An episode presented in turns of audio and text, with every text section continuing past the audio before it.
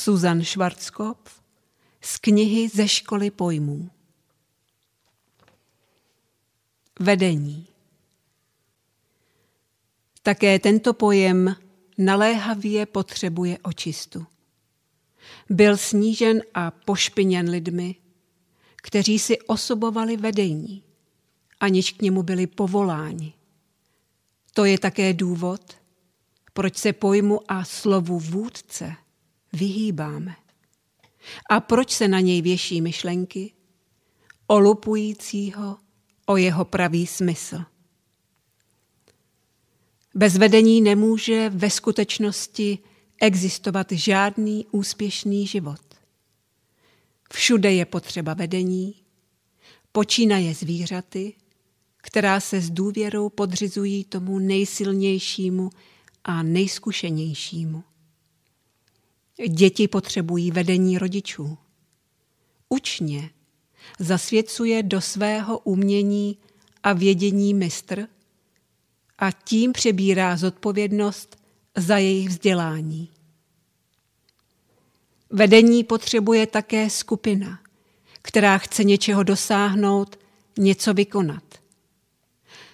Co by byl orchestr bez dirigenta?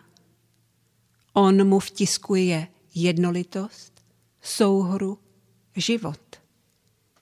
Čím by byl podnik, firma bez zodpovědného vedoucího? Kam se podíváme, vidíme vůdce a vedené. Vidíme větší či menší skupiny a združení, které jsou vedeny někým s pevnou vůlí, dalekosáhlým rozhledem, vyššími znalostmi a umem. Konečně ani národ, ani stát se neobejde bez vůdčích osobností. Každé odvětví života se širokou základnou má v čele vedení, které udává směr působení a je nositelem zodpovědnosti. Ti, kteří umí vést, by měli stát v čele. Ale v tomto vězí. Prožili jsme chybné, troufalé vedení bez pravé vůdčí síly tak zhoubně, že se nám to nesmazatelně vštípilo do paměti. Kdo chce vést samozvaně, ten není povolaným vůdcem, neboť je sobecký. Sám chce být v čele. Vyvzdoruje si hliněný trůn, jenž se musí brzy rozpadnout ve střepiny protože mu chybí spojení s pravou věrností a pravdivostí. Opravdový vůdce ale nechce vládnout. On slouží. Jeho um, jeho síla, celá jeho osobnost ho řadí na stupeň vůdců, kde má stát, ať už jako otec před svým synem, mistr před dělníky nebo státník před svým lidem. Odkud ale bere pravý vůdce své znalosti, přehled, cílevědomost a vytrvalost? Čím roste jeho osobnost a stává se vzorem? Opravdové vědění. Nejen naučené a rozumově získané znalosti. Jsou darem daným člověku stvořitelem, aby ho správně využil. Člověk sám se má snažit jenom o to, aby o dar pečoval, udržoval ho a zesiloval. Může svého nadání využít nebo ho zakopat. To leží v jeho rukou. Ke hřivně, ale není schopen dát víc, než své chtění a pracovní nasazení. To nejlepší, vlastní nadání, je dáno. Nelze jej získat ani tou největší pílí, ani vybojovat s vypětím všech sil. Nadání je milostiplným darem. Sedbu svěřujeme půdě kterou obděláváme namáhavou prací. Pak jsme závislí na rozhodnutí nebes. Zda sedba vejde nebo dojde k zániku. Zda nebesa dají nebo vezmou. Tak můžeme rozmnožit svoji hřivnu, ale nemůžeme si ji vzít, vyrobit nebo uchvátit. Teprve boží síla a požehnání dovolí, aby se nadání rozvinulo. Bez tohoto požehnání by muselo v zárodku odumřít. Kam ale dopadá boží požehnání? Tam, kde není pohled zastíněn vlastní domýšlivostí a ctižádost nesměřuje k malému já a jeho cílům. Kdo smí vést, ne kdo chce, musí postavit svůj cíl výše.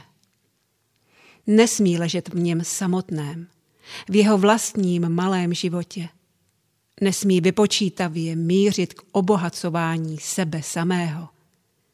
Před jeho svědomím musí jasně stát. Jak prospěji svěřenému dílu? A jak lidem mě svěřeným? Tím se dostaneme k tomu, co je pro pravé vedení rozhodující. Vědomí zodpovědnosti.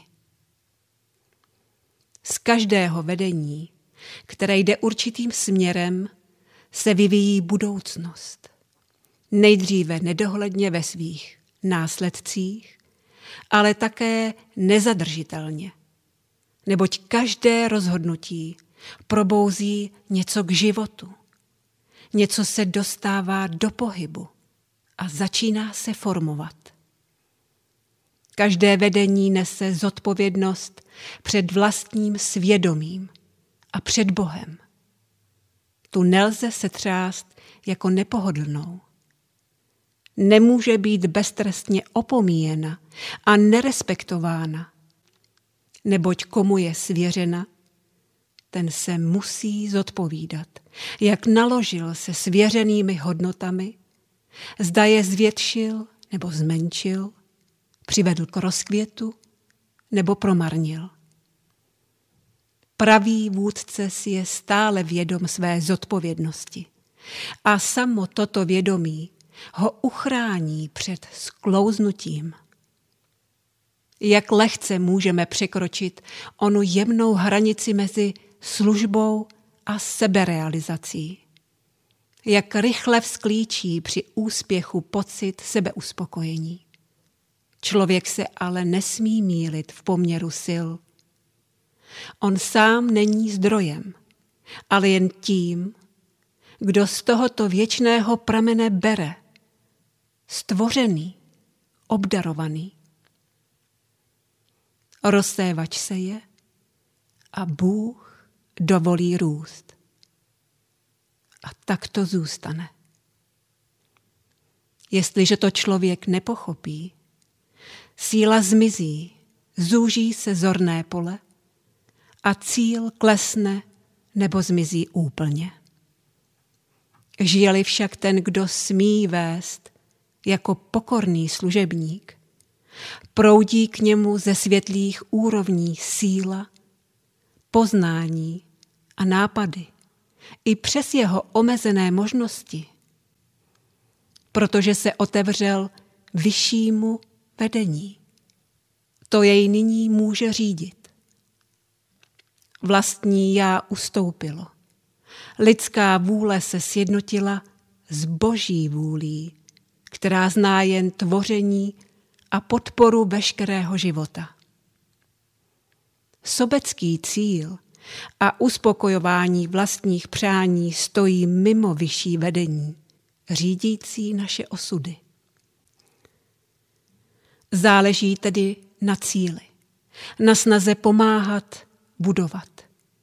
Kde v našem světě vidíme výstavbu, která si toto označení zaslouží, tam také najdeme vůdčí osobnosti, které si dokáží zjednat pořádek, vytvářejí nové životní možnosti a v sobě živá díla, inspirující k další tvorbě. Takoví lidé musí vyžadovat poslušnost, neboť bez ní nevznikne žádné dílo. Ale také oni sami poslouchají vnitřní zákon nezbytnosti. Ten je zavazuje, neboť pochází z božího příkazu. Příkladem svého života dokazují, jak taková poslušnost činí člověka svobodným a šťastným.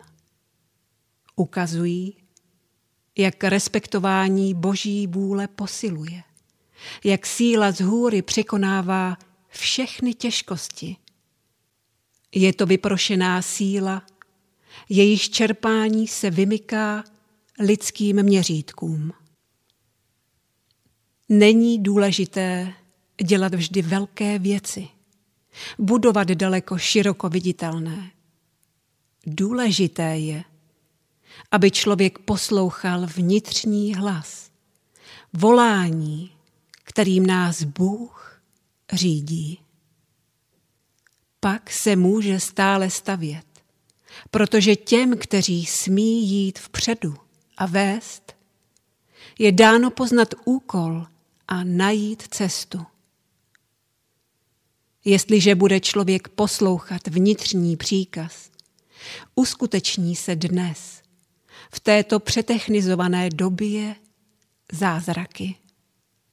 Z ničeho vzniknou trvalá, stále plodící díla, protože budou nesena vůlí sloužit. Kdo smí vést, musí se vzdát sám sebe. Jeho život patří jeho úkolu. Pak je i boží síla a pomoc v každém čase s ním. Protože jedná podle boží vůle a ne podle vlastního malého lidského poznání. Neslouží sám sobě, nýbrž svěřené mu úloze. Dosažením cíle vzrostly také síly. Pak volá další cíl, který vyžaduje ještě větší nasazení, vědění a um. Tak může člověk kráčet ku předu stupeň za stupněm. A vědomí, že jednou přijde okamžik, kdy bude muset před Bohem skládat účty, jej ochrání před omily a odchýlením. Pozemským zákonům může člověk uniknout. Před Bohem však neuteče nikdo.